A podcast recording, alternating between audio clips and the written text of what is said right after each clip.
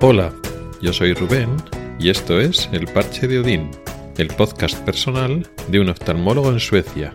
Este es el episodio 76 y voy a hablar de una vacuna que me he puesto esta semana, mi experiencia con esta vacunación y mi primera experiencia con el centro de salud. Es decir, un contacto mío de lo que es el sistema sanitario pues desde el otro lado, ¿no? Yo estoy acostumbrado por mi trabajo a verlo desde el punto de vista hospitalario y desde el, punto de vista profesional del sanitario. Y hoy me toca ir como paciente, aunque no estaba enfermo, pero desde el otro lado y a un centro de salud que no he ido hasta ahora a un centro de salud aquí en Suecia. Yo he ido recibiendo, como todo el mundo, eh, con motivo de la pandemia, pues recientemente eh, tres, las tres dosis de la vacunación contra el COVID-19 pero ha sido en el hospital. Eh, a los trabajadores, al personal sanitario del hospital, pues ya estaba organizado para ir recibiendo las vacunas y, los test diagnósticos cuando tocaban y todo eso. Pero eh, nos hemos organizado para recibir una vacuna no contra el COVID, sino contra el virus TBE, el virus de la encefalitis transmitida por garrapatas, que es una enfermedad en principio no conocida o no prevalente en España, pero sí en Suecia. Es un virus que pueden transmitir las garrapatas, que causa una encefalitis, una inflamación del, cerebro, que tiene una tasa de mortalidad, bueno, que no es desdeñable, y se aconseja a toda la población en las áreas donde este tipo de garrapatas es eh, endémica, donde hay frecuencia de este tipo de garrapatas, que la gente se, se vacune sobre todo si sueles ir al, monte, a la naturaleza, a pasear por ahí. Y es lo que nos habíamos programado a hacer. Son, eh, tienes que vacunarte una vez, luego hay una segunda dosis entre, al mes, entre el mes y el tres meses después de esa segunda dosis, luego hay otra tercera dosis entre los nueve y doce meses. Ya con eso ya estás protegido, pero creo que cada tres años más o menos hay que hacer una dosis de recuerdo. Y es una cosa que el año pasado, bueno, como era nuestro primer verano, nuestro primer año, por decirlo así, en Suecia, pues no, no lo hicimos, pero ya este año pues sí lo queríamos hacer. Sobre todo por eso, porque si no es que estemos todo el día en el monte, pero bueno, nos gusta pasear por la naturaleza y bueno, pues es una cosa que había que hacer. ¿Y cómo ha funcionado? Bueno, pues eh, para citarnos en el centro de salud, lo hicimos por la página web. Hay una página web que digamos que unifica más o menos lo que es la atención sanitaria, que es la 1177.se. En España las páginas españolas acaban en .es de España, pues en Suecia es justo al revés. Las, son, eh, las páginas web acaban en .se. Y el número 1177 es eh, tanto el número de teléfono que tú llamas para cualquier cosa que tenga que ver con el tema sanitario, pues si tienes una urgencia y quieres llamar a una ambulancia o quieres contactar, pues porque tienes una cita en el hospital o al centro de salud, digamos que es un teléfono que unifica toda la atención sanitaria, así de forma general. Luego después también hay teléfonos de contacto de, de hospitales y consultas concretas, ¿no? Pero digamos que tú llamas al 1177 y es pues como el 112 en España, pero un poco más generalizado. Tiene más atención no solo la urgente, sino que también puedes hacer concertar citas o ver si hay un problema con alguna cita y tal en cosas que no son urgentes. Y también hay una página web que se llama igual 1177 y ahí te puedes eh, conectar y ver toda tu información.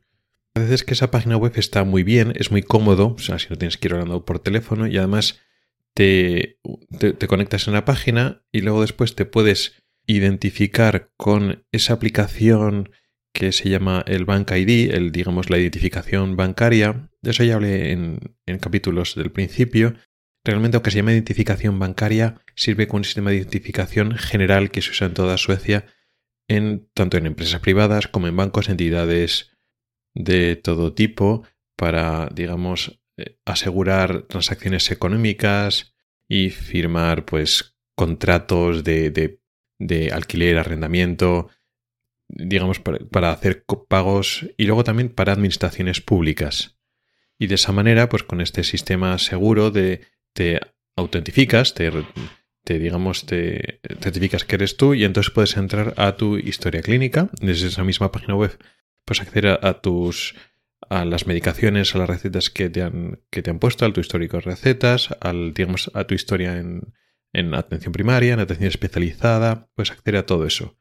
Y además puedes, digamos que, acceder a tu centro de salud, ya si averiguamos dónde estaba nuestro centro de salud, que no lo sabemos, y desde allí puedes escribir un mensaje, por ejemplo, solicitar citas, ver las citas que tienes pendientes, puedes intercambiar mensajes ¿no? con sanitarios y entonces pues dejamos un mensaje pues que queríamos pedir cita para, para esto, para ponernos la, vacuna. Al principio nos daban una cita pues que nos venía bien porque era un horario de, trabajo que no podíamos y al final pues eh, eh, lo cambiamos y bueno pues, pues viene bien este, esta cita, no pues mira pues si puede ser puede ser, por ejemplo, el viernes por la tarde, porque pues trabajamos en horario pues normal, ¿no? En este caso de 7 menos cuarto a 4 y media nuestro horario, pero los viernes por la tarde solemos tener un módulo, digamos, esas horas son de administración, es de trabajo administrativo.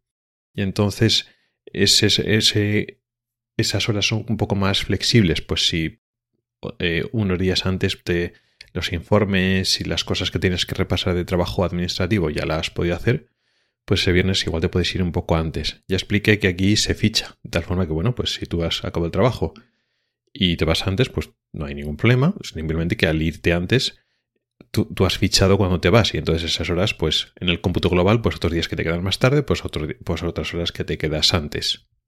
Este sistema de fichar eh, no es ninguna novedad para muchísimas empresas y tipos de trabajo en España, pero sí que es novedoso o no es el que se suele aplicar a los sanitarios en España. Entonces, en este sentido, pues aprovechamos, pues mira, viernes por la tarde, pues aprovechamos y hacemos eso. Y nada, y eso hicimos. Con lo cual, la es que el trámite a través de la página web y cómo eh, nos encargamos para eso, la verdad es que muy bien, en ese sentido no nos podemos quejar. Y nada, cuando acabamos ya el trabajo, eh, nos fuimos para, para, allí. Y nada, nos fuimos dando un paseo, llegamos con, con tiempo. Y bueno, lo primero que llegas al centro de, de, salud, vamos al mostrador de la entrada. Hola, buenas tardes, pues venimos, tenemos cita para la vacunación y tal y cual. Vale. Entonces, allí en el mismo mostrador de la, de la entrada, pues dice, bueno, pues van a ser 330 coronas. Y entonces vas y tienen un datáfono y entonces tú lo pagas con tarjeta o con el móvil o con lo que sea. Eso también llama la atención viniendo de España. Aquí las vacunas que son obligatorias, pues vas y te las pones. Y las vacunas, pues por, yo que sé, por ejemplo, la de la gripe. Bueno, pues lo mismo, tú contactas con tu centro de salud, si te la quieres poner o si estás en el grupo de riesgo o lo que sea, y entonces vas, te la pones no es lo más habitual que en España se pague por unas vacunas. En algunos casos concretos sí que podías ir a la farmacia y comprar algún tipo de, vacuna, pero no es lo habitual, no es, digamos, la cultura habitual en España, y menos en un centro de salud, que en un centro de salud te vayan a cobrar por una vacuna o en general por un, por un acto sanitario. Y sin embargo es lo que funciona aquí, nosotros lo sabíamos, aunque como siempre estamos desde el otro lado, pues lo que el paciente cuando llega a, digamos, a la recepción y paga y tal, pues no nos llega directamente a nosotros, ¿no? Pero aquí es eso, tú pagas y ya está. Sí que es cierto que nosotros tenemos una especie de convenio y después con esa factura que nos hicieron, luego después eh, la podemos entregar o dar al entregar a alguien del vamos al hospital a alguien de no sé, de recursos humanos o de no sé quién. Y luego después nos deben devolver ese dinero en la nómina. Pues lo mismo como si hay convenios en el en otras empresas que tienen tipo seguros privados y entonces te cubren ciertas cosas o algunas empresas pues te cubren yo que sé eh, seguro dental y entonces pues una revisión al dentista que eso no es privado pues te lo paga la empresa bueno pues esto funcionaría un poco así entonces para los sanitarios sí que es cierto que esos gastos sanitarios tú los pagas, pero luego después te los reembolsan. Y sé que esto es la norma en muchísimos países. Lo de tú vas a un hospital, a un centro de salud y vas con la tarjeta por delante y tú vas pagando. Y en España pues llama mucho la atención. Lo mismo que cuando estabas tú como sanitario, alguna vez que venía algún extranjero y bueno, pues tú la tenías y tal igual, preguntaba, bueno, ¿y dónde, se paga la salida, te preguntan, no, no, aquí no, no, se paga, tú atiendes de urgencia o lo que sea y aquí no. Luego después sí, si por ejemplo viene con una tarjeta de una tarjeta sanitaria europea o algún tipo de convenio que tenga con su país, pues sí, luego después efectivamente los administrativos ya se organizan con, con esto, ¿no? Pero bueno, no está ese, esta cultura, ese pensamiento de, de pagar ¿no? por, por la acción, que igual también está mal desde el punto de vista del español, porque todo este tipo de cosas son, digamos, acciones que, bueno, tienen un, tienen un coste y que no son gratuitas. Que no lo paga el paciente en ese momento no quiere decir que sea gratuito. Todo eso tiene su, su coste. Pero bueno, en cualquier caso, nada, nos, eh, una vez llegamos, nos pagamos, nos registramos como que hemos llegado y luego ya esperamos un ratito, no mucho, y luego ya nos pusieron la, la, vacuna. No había mucha gente esperando, o sea, no estaba todo ahí masificado, y todo estaba todo como muy tranquilamente. Sí que es cierto que eso es un poco la, tónica general, que aquí no están los pacientes citados tan, tan juntos como en España. Yo creo que el ambiente en el centro de salud era más tranquilo. También sé que era un viernes por la tarde. Igual en otros horarios igual habría más gente. Yo creo que estaba un poco más masificado algunas veces en la zona de urgencias del hospital, en oftalmología, por ejemplo, sin ser los niveles de muchos hospitales de, España, pues sí que hay un poco más gente y en el centro de salud más tranquilo. Pero bueno, lo de las urgencias de oftalmología siendo menos masificado que en España en general, sin embargo menos eficiente, digamos, menos, sí, menos eficiente a la hora de, a la hora de organizarse con el tiempo, pues, pero eso ya da para otro episodio, eso ya lo haré más adelante. Total que nada, se nos pusieron la vacuna, bien, sin problemas.